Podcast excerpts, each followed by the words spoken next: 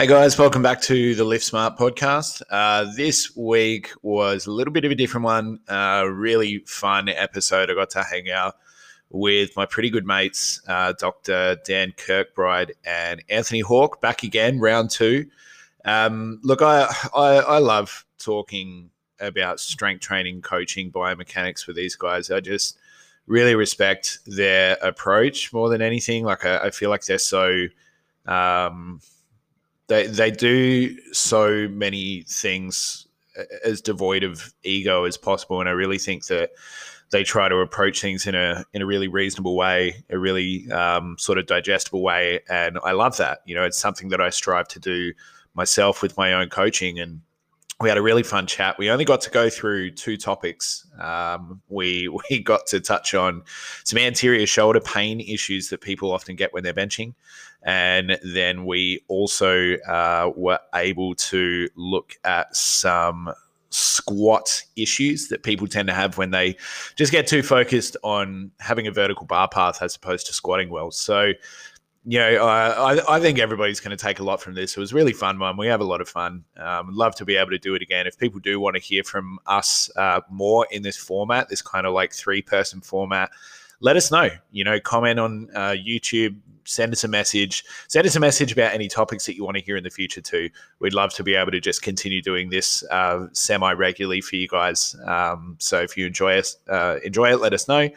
And uh, without further ado, let's get stuck into the episode.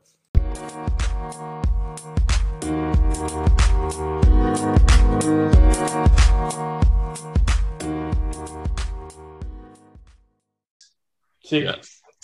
Cool. All right. Well, uh, finally got the three of us together in a virtual space, which is a rarity and a necessity, I guess. It's like both of those things. And then we Mhm. finally got our schedules to align, which of all days is on a Wednesday, which, you know, is weird. I guess that's like our weekend.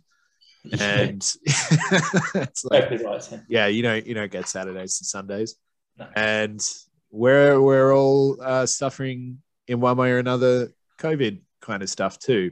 Yeah. Although we're you're in Melbourne right now, aren't you, Dan? So it's like more or less back to normal, kind of like Adelaide is. We just can't see each other. Yeah, actually, But full- the- all right. Yeah, Don't the Montagues and the Capulets, we're just not allowed to mix with each other. Example. Yeah, cool. Um, how you guys doing? How's everything going? What well. what's everybody got on the boil? I'm all right. Work's good. Pretty flat out. It was very stressful with um, the whole COVID situation. Everything got real backlogged, which is the only problem. Because when you're booking Yeah. advance and then you've got to try and fit another week's worth of people in, Mm. um, it doesn't it's like 100 people trying to run through a, a doorway. It's that big. It's pretty hard. So that was um, that's been pretty crappy to balance. But life's good, brother. No complaints. Yeah, sweet. What about you, Dan? Yeah, similar to Anth, different, um, slightly different online, but same sort of. Uh, I don't know how I got so busy, but like, yeah, it's been flat out the last few weeks, to be honest. And then I think, I don't know why people keep paying me. I don't know what, what's happening right now. happening, man, yeah, Yeah. um, I have a I have a habit of saying yes, and I should say no, and then I put myself on stupid deadlines, and then I hate myself for it and say I'll never do it again, and then a few weeks later I do it again. Do it again. Um, You're like, oh, I'm bored. I need something. I should just run myself into the ground again. yeah, I'm bored. I have too much energy. Let's um let's ruin that. But Yeah. uh, that's been good, but obviously uh shenanigans this week with uh, getting old. So um trying to front log a bit of work so I can um you know not get too far behind on the weekend. yeah, you're officially over a quarter century old now, man. Slippery slope to 30. Just saying. Don't know if you've Happens heard that with- yet. Dan. Oh, mate, if I had a dollar, wouldn't have to work for our time. I'm the only one in this room that's experienced that. I don't even know what you guys are even talking about yet.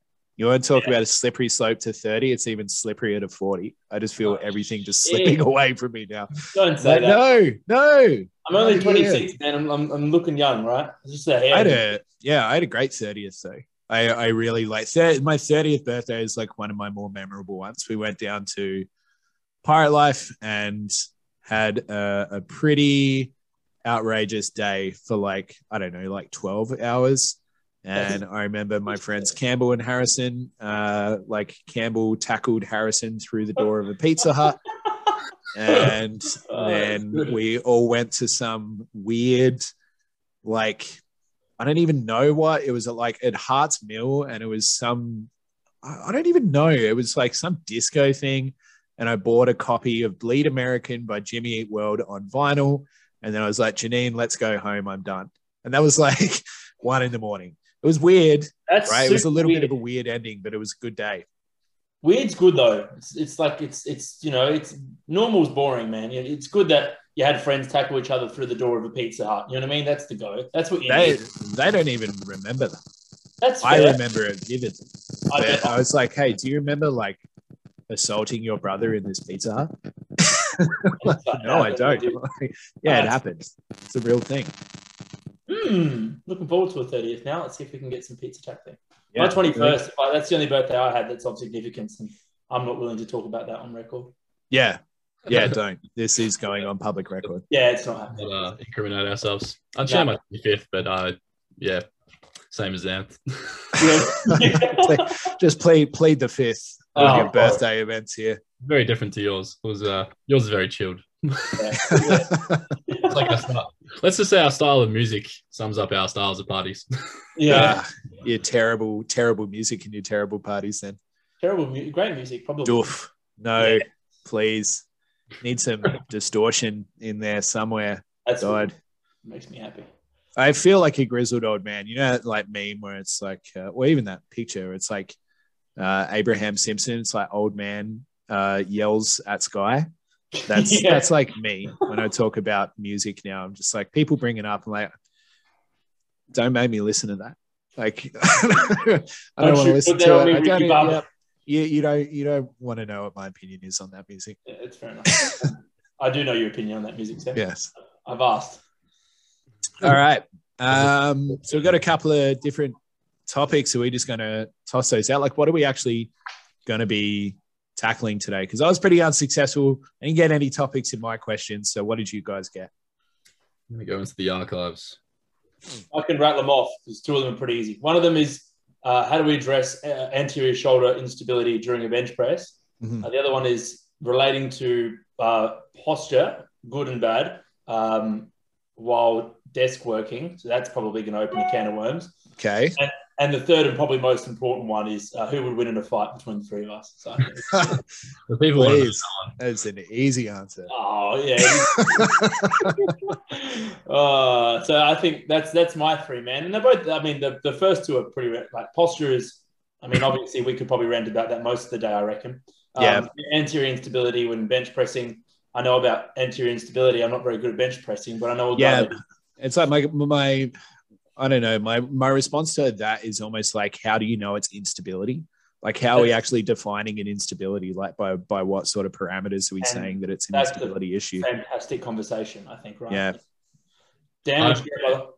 I've got one which is uh, which Sam will like. What are your thoughts on a a perfect vertical bar path in a barbell back squat? Oh, Yeah, bring it. and then the next one is it's actually t- the same question worded twice. I don't know which one to read. Um, when do you know it is time to rebuild your technique on lifting and take off weights, or when do you know it is time to add weights to your lift? I mean, those aren't I, those aren't bad questions, right? good like, questions. I think they're they're like decent questions in the sense that Yeah, the vertical bar. they're common, right? Yeah, like they're they're pretty. They come up a lot, so I think it's worth diving into. It's worth Yeah. answering. absolutely. Yeah. All of them are right- reasonable questions. I think. I really want to get stuck into Hit it. probably the anterior shoulder one. I, I'd be keen to hear about that because I think that stability and instability is a term that gets bandied around a lot. And I'm not saying it doesn't exist because I don't sit in that camp where I've, like we've heard people say that it doesn't exist. And I think that that's too much of an oversimplification. Like we can't just say instability doesn't exist because it does. Um, in the same way that stability exists too, right? It's it's still like exists at least theoretically. So I, I I guess like I I whenever I hear this from someone, they're like my shoulder is very unstable. I just I feel like that almost speaks more to their their like their perception of the joint more than what's actually going on in the joint itself. Like Yeah, it's almost like they're they're they're just like giving voice to how they're mentally feeling in the set as opposed to like some kind of physical phenomenon. I don't I don't know where you guys stand on the stabilities instability stuff, but to me it just it, it almost just kind of muddies the waters too too much. It, it's it, it just it, it, doesn't ever seem helpful to me. Yeah, I don't know yeah. how you guys feel. Someone's getting feedback, just by the way. Yeah, Sam. First and foremost, we're getting feedback. Are you getting feedback from me now? Yeah, no, no, no, we're all good. Oh, Good now. Yeah, we're Yeah. good. Now. All right, cool. Um, feedback. Uh, sorry, not feedback. Oh god, Stability. uh, instability.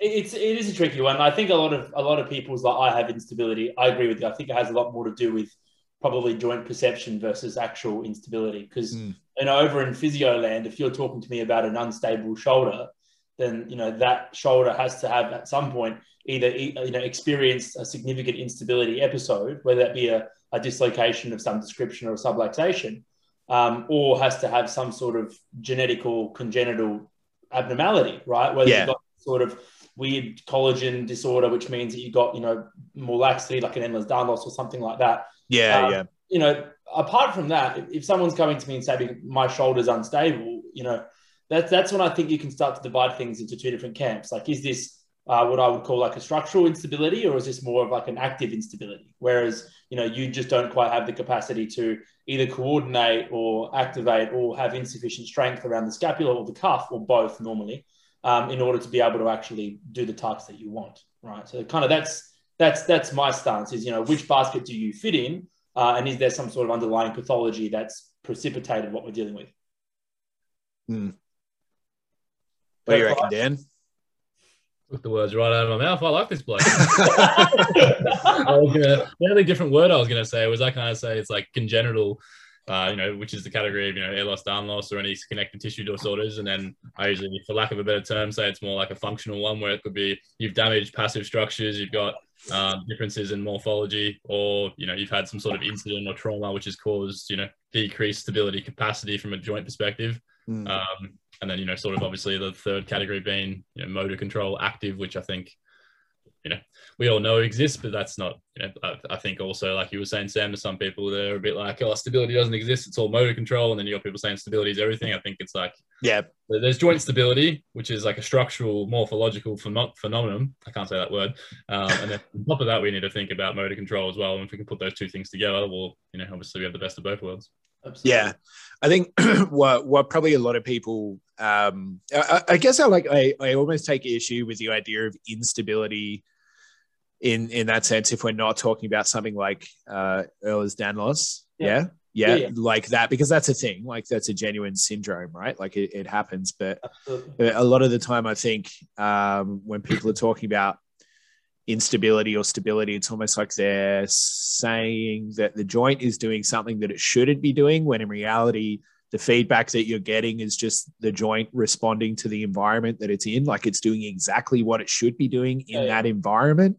So i'm not sure like when people kind of say well, it's really it feels really unstable i'm like okay maybe it doesn't feel unstable maybe it just feels shitty Yeah. and you you've run out of some capacity there but it's it's not necessarily doing something that it should not be doing. It's it's doing what you know the the structures around it are guiding it to do. What we need to do is just sort of guide it somewhere else potentially.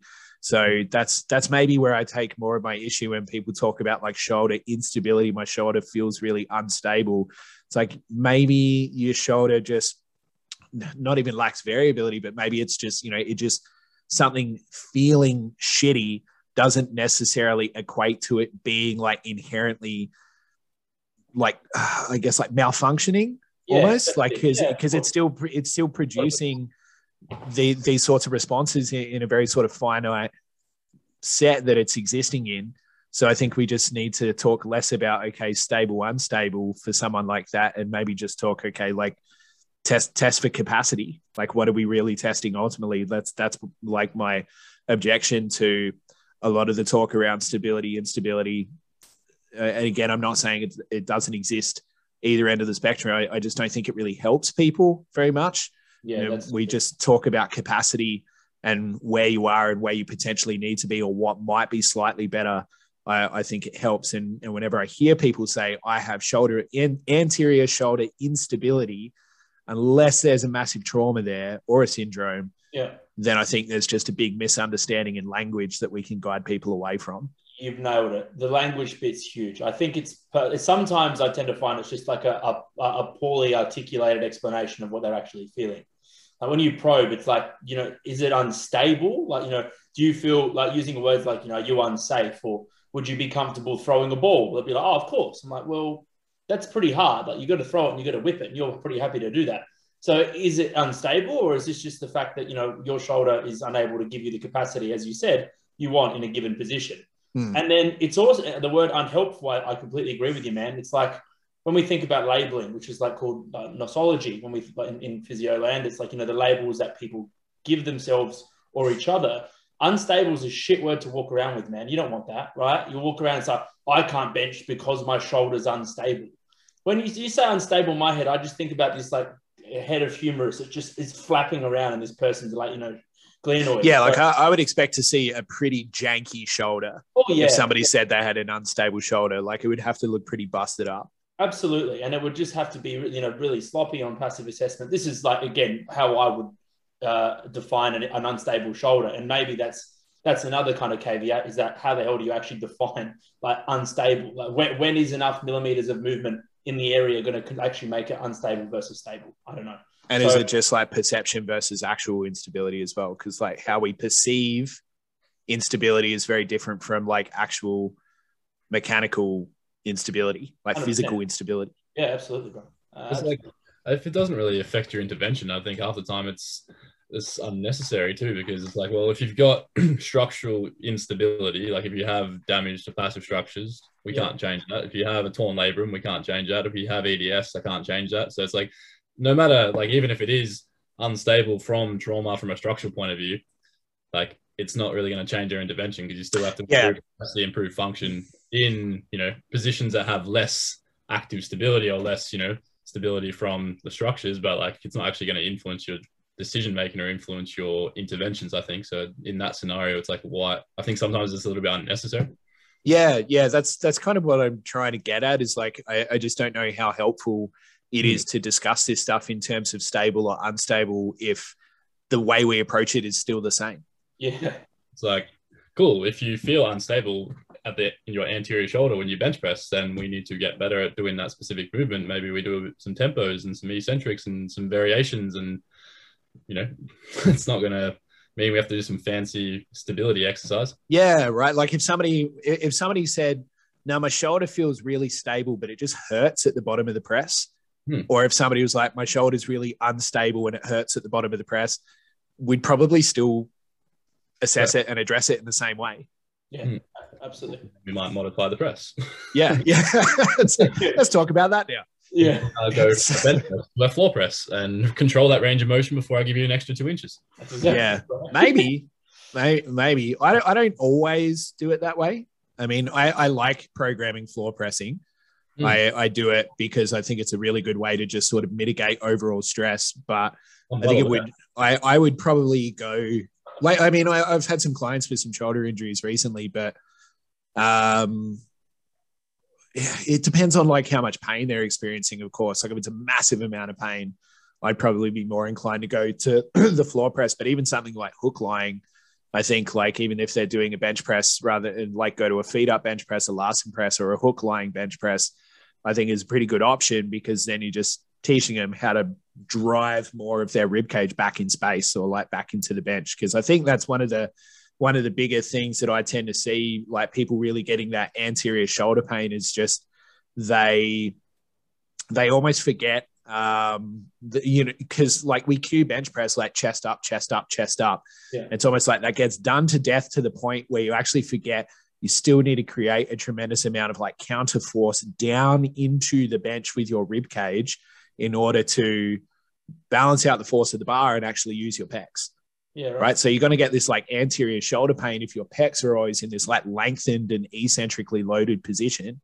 So if you can't shorten your pecs and drive your your thorax, your thoracic down into the bench, uh, then you, you're going to have a lot of issues with that. I don't think it'll go away. So I think like addressing it with more pec dominant variations but you don't necessarily need to reduce the range. like a hook lying or feet up Larsen, like I said, um, and then incorporating more reaching too. Um, and uh, honestly, like giving people more pec pumps more often is also good. Absolutely, always. Yeah. I don't even know what the freaking problem is, but I always think that's an answer. Yeah, I, it's like you know, you, you, we'll probably end up talking about knee pain as well, but it's like I've never, I, I've said it before. It's like I've never met anyone whose like quads were too strong. Like you know, like oh, you've come in and you your your quads they're too strong. Like we we need to actually get your hamstrings stronger uh, to balance out your insanely strong quads. It's like, no, they're like quad dominant doesn't mean quad strong. It just means that the quad is taking over, but it doesn't mean that it's strong. The same way with like pecs, people like, no, you're very pec dominant. You shouldn't do any pecs. It's like, do more pecs. Yeah. Like, do do more of it, right? Like, there's no way they're too strong. That's my my opinion on it, and how I'd go about starting to maybe address some of that. But then there's all sorts of crazy shit that we could go into as well, like manubrium expansion and everything like that too. it's true. Well, it's like an option, right? Like you could look at it because it, it plays like a oh, like it plays a little bit of a part, but like how much of a part it does play, like you know. Look, I I don't know if Julius Maddox worries about his manubrium very much. No, I don't. You know, he's just he's just Julius Maddox. He just benches 350 and probably like he'd be like, I don't know what a manubrium is. Get out of my way, man. yeah, yeah. Like, let me crush you and this way. Absolutely right, man. Uh, yeah, that the the the benching that was super interesting. The, the actual like getting more like depression and then kind of encouraging yourself to push more into the bench press. I've never thought of it like that, man. Ever. That's really good. I mean, really good. It's like you, well, know, you need like for every for every force, you need to be able to create equal and opposite force, right? so you got force from the bar, you still need to be able to create an equal and opposing force from from the rib cage. That's yeah. why you're driving with your legs. Yeah, that makes a lot of sense. Smart dude once said that. Yeah, we don't need to bring him up. Yeah, yeah I I said that. That's actually yeah. Sam's law. That's actually yeah. Sam law of bench press. Yeah. have you trademarked that one as well? Hey, have you trademarked that one? Yeah, after an apple fell on my chest uh, the other day, I came up with it. Uh, Isaac. yeah, yeah.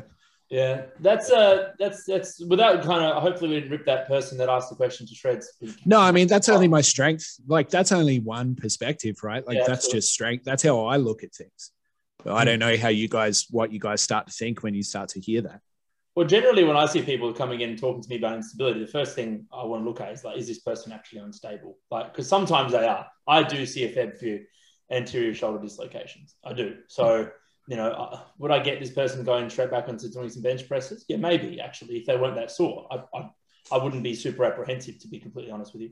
Um, but it all, again, I'm going to say the first, it depends of the podcast, and here it is. It depends, man. Right? If I've got this person that's come in and is horrendously inhibited, and they are struggling to even do low level stuff, well, then I'm going to probably get them doing that first because of two reasons. One, I bet you they're in a hell of a lot of pain. And irrespective of what's going on, if you're in pain, you're probably not going to do a fantastic job of an exercise. You know, once that's combated, then I'll be looking to progressing them into more difficult stuff like the things that they're not doing because of the discomfort, and then into things like bench press as well. So, look, if we're going to answer this question to this guy, in, in you know, from a, a physio summary, is first and foremost, go find out if you actually have a legitimate instability. You know, have you anteriorly dislocated? Um, have you done anything else? Or are you predisposed to it from any of the pathologies that Dan was talking about before? Um, if you do, then address them because that's probably going to be at some point, at the very least, it's going to be a, a ceiling, right? It's going to cap you from doing any better in the lift than what you would have been doing previously.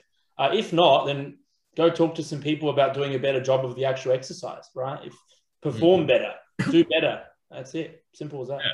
Well, I've got a, a, a, fair few as well. And like one of my good clients, won't name names, but like um, came to me and yeah, it's had a pretty similar issue. He had like four dislocations on his shoulder. Um, yeah. He wants yeah. to do a powerlifting competition now. Um, so I'm sure you can figure out who he is, Sammy. But um, yeah, so I mean, it was similar situation. It's like I actually quite like bench press and floor press, and you know, vari- variations of pressing when done correctly. Again, like another caveat to it is, you know, are you actually with them and can you do it properly? Because if you're prescribing bench press and they're doing it with horrible technique, it's like, well, that's obviously going to exacerbate it. If you can be with them and teach them how to properly retract the press, pull, you know, pull their rib cage back, it's yeah. like you know, if we think about anterior translation, it's like, well, if we can get them to actually posteriorize the humerus and actually Yeah. drive that into mm. the glenoid, we're going to help with stability, you know, from a structural point of view. So it's like, I think it's actually, as much as people shit on the bench press and variation saying it's bad for shoulders, I think one of the best things in my experience personally with a lot of shoulder dislocations and shoulder instability has been teaching people how to get strong at pressing again because you're getting them into that position and then training motor control, training strength, building capacity, obviously alongside all the accessory work to, you know, working on reaching, working on, you know, in, imbalances. But I think when done correctly, it's actually one of the best tools in the toolbox. But again, it's like, are you with them and can you make sure they're doing it properly? Yeah.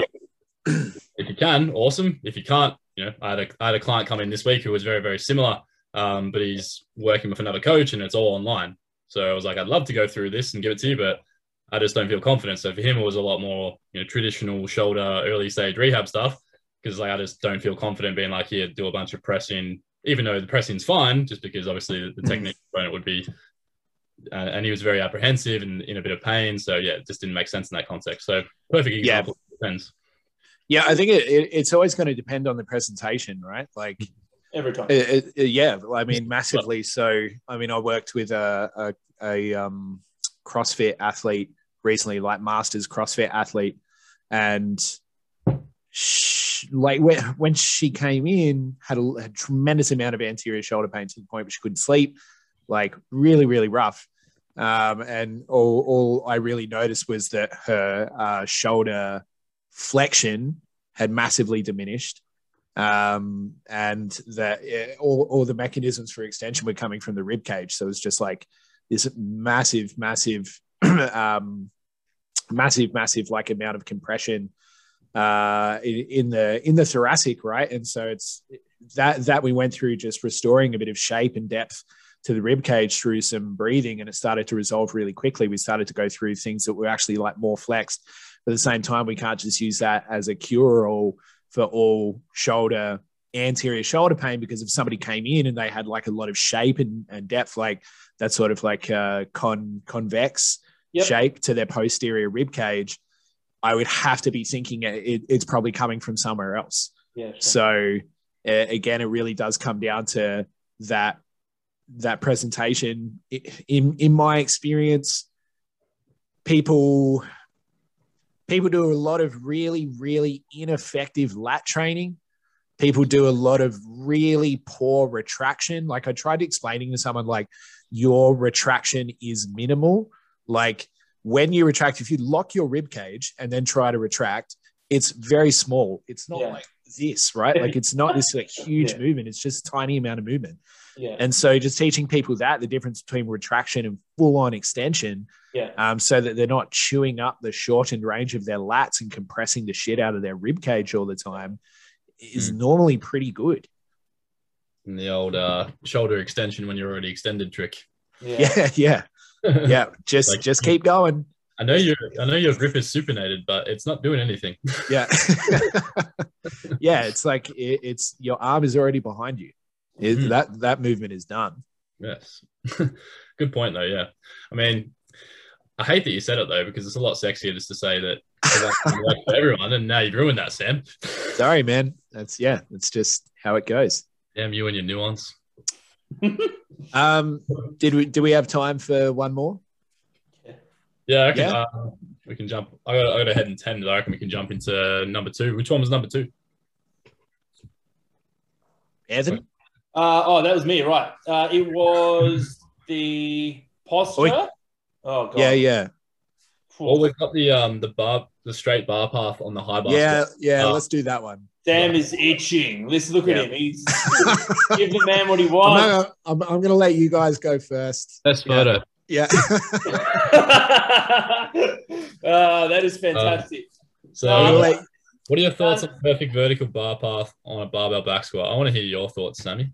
you want to hear my yeah, I really on want to hear yours because man, Okay. I am, I am, I am interested. Hit me. If- If, if you can tell me how something being perfectly vertical would actually make it better, I'd be really interested to hear it.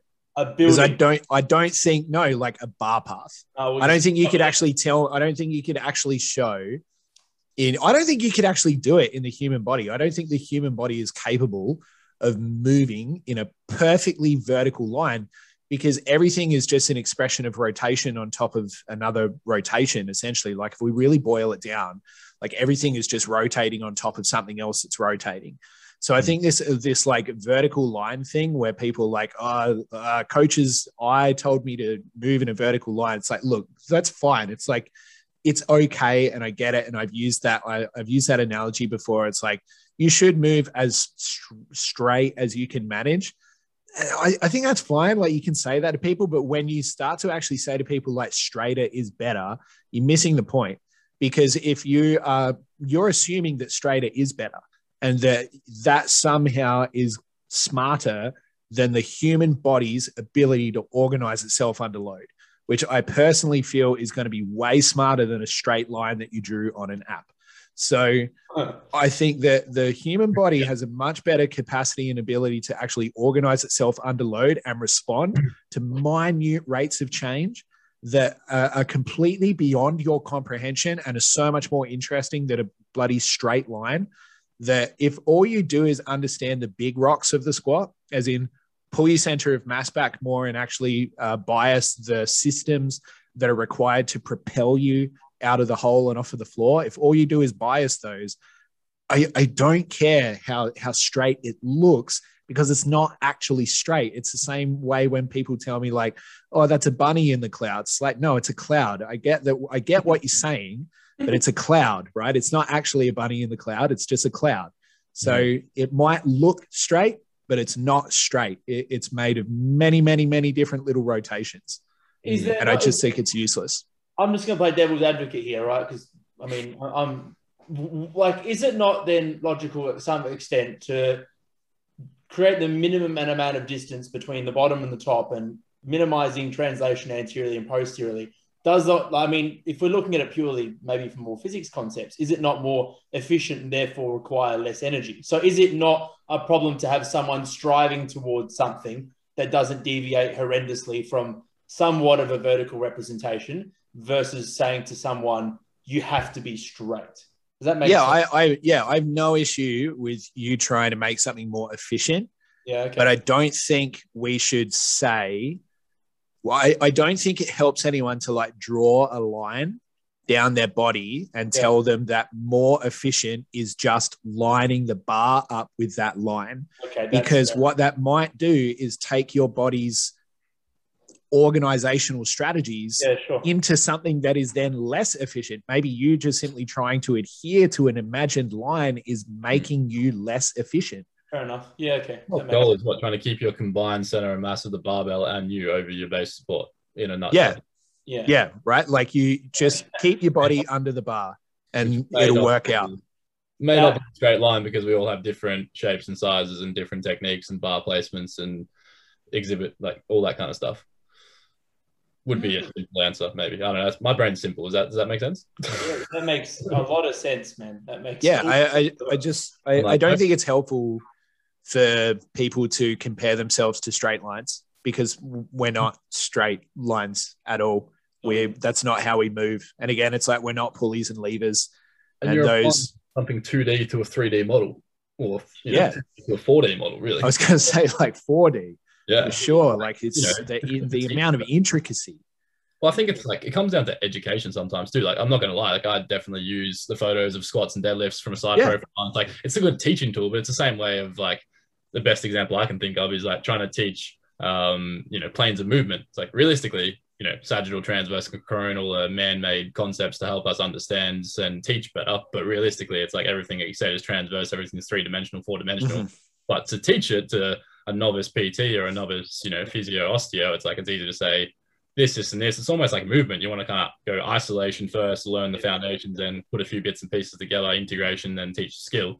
So I think the same way with these lines, it's like, well, it's cool to show, like Anthony said, you know, this is more efficient, you know, than a bar going all over the place, you know, the bar being over our center of mass, you know, blah, blah, blah. But then it's like, as you start to get to, you know, more intense or more, um, I guess, in depth understandings of it, then there's going to be a lot more intricacies. It can't be as simple as just the straight line that we learned when we're in first year biomechanics.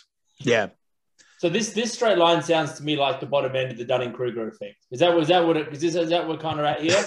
Is that the, the valley of despair? Yeah, it's kind of like we're kind of figuring out that this is all, and I think kind of Dan's like nailed it. It's like it sounds like we're trying to put boundaries around what is otherwise a relatively boundless environment, which is human Mm. movement. But we're trying to put constraints on it so we can conceptualize it a little bit better, and we can store it in our brains in a more efficient method. So maybe that's the whole idea of the straight line, right? Is that it's trying to, it's offering people a, an idea, but I think, I mean, how many examples are there of this in in everything where there's a concept and it just gets taken way too freaking far and becomes a law? You know what I mean? Yeah. Hmm. I, I think it's just like you you could end up doing some really weird and counterintuitive things in a squat in the name Oh, of making the bar move straighter, and that's not what I'm. That's what I'm not okay with. Yeah, that's fair. Is though I would rather it deviate slightly, but have you move in positions that make more sense. yeah, yeah, Yeah. yeah. Which is more efficient, even though the Yeah. bar's not. Yeah, that's right. So it's like I, you know, I teach people, uh, especially probably over the last 12 months, to retract less in their squat. Right. And it's it, to take away this sort of flatness and this straight. Yeah. To take away this like flatness and this said I going to get bullied on this podcast. I'm not. I'm not. I'm not calling you out. You just happen to be here. So, like, you know, just just teaching people how to flex more. But I'm not. I'm, what I'm not actually doing. I'm like I'm not teaching them how to flex more. I'm teaching them to be comfortable with more flexion. But really, what I'm teaching them how to do is like pull more weight back because that just happens to be a, a product of, or flexion happens to be a product of you doing that. Mm. So, you know, I, I would rather, yeah, I would rather have somebody not fall forward and have it look uh, maybe a little less than conventional, but have them be a much better squatter because of it. You would actually be very happy with me the other day, um, Sam. I almost, I didn't tell you this uh, on my check-in, but um, it all comes out now. I always in the public eye. Oh man, I almost fell on my ass on one set of squats because I was like, more heels, more posterior, more posterior, and then I was like, oh fuck, I'm gonna. Oh fall. no, too much posterior. I took that a little bit too literally. I'm like, find your, find your heel, find your heel, and over I went. Yeah, I mean, I've I've been caught out like that before. I think if there's like if you name a but if you name an accident that you can make in the gym, I've definitely done it over the last like 13 odd years. You know, you might have dodged it if you had gone for a vertical bar path, though. Just saying. Yeah, that's right. That's that's when it'll save you. Yeah, man. Yeah. Just- So if you don't want to at least fall backwards, aim for vertical. But yeah, I, I guess my my opinion is don't worry about vertical too much. You know, if you if you don't aim for vertical, aim for the positions that make sense. They will probably in turn produce a more efficient bar path that will be closer to vertical. yeah, nice. But aiming for vertical won't get you the necessarily to the positions that make the most sense. Uh, that's a good one. Good summary. Late. We should do more of this. Cool. Yeah, sweet, easy. Well, we'll uh, book in another one in the next six months when our calendars all align again. Like the pyramids of Giza, all trying to like Yeah, yeah. hit the that Star of David, constellations. bro. It's happening. Well, Victor, hopefully there's some decent answers in those two questions, man. I mean, Yeah, ho- hopefully that helps people out. um, And I guess if uh, people do enjoy this format, all they have to do is let us know, and we'll keep doing it. we'll answer more questions. Cool, Sounds good. All right, fellas. Always a pleasure. Never a Yeah. chore. Cheers, gentlemen. easy done. No worries. All right, thanks, gentlemen. I will talk to you all soon. Cheers. Adios. See you later.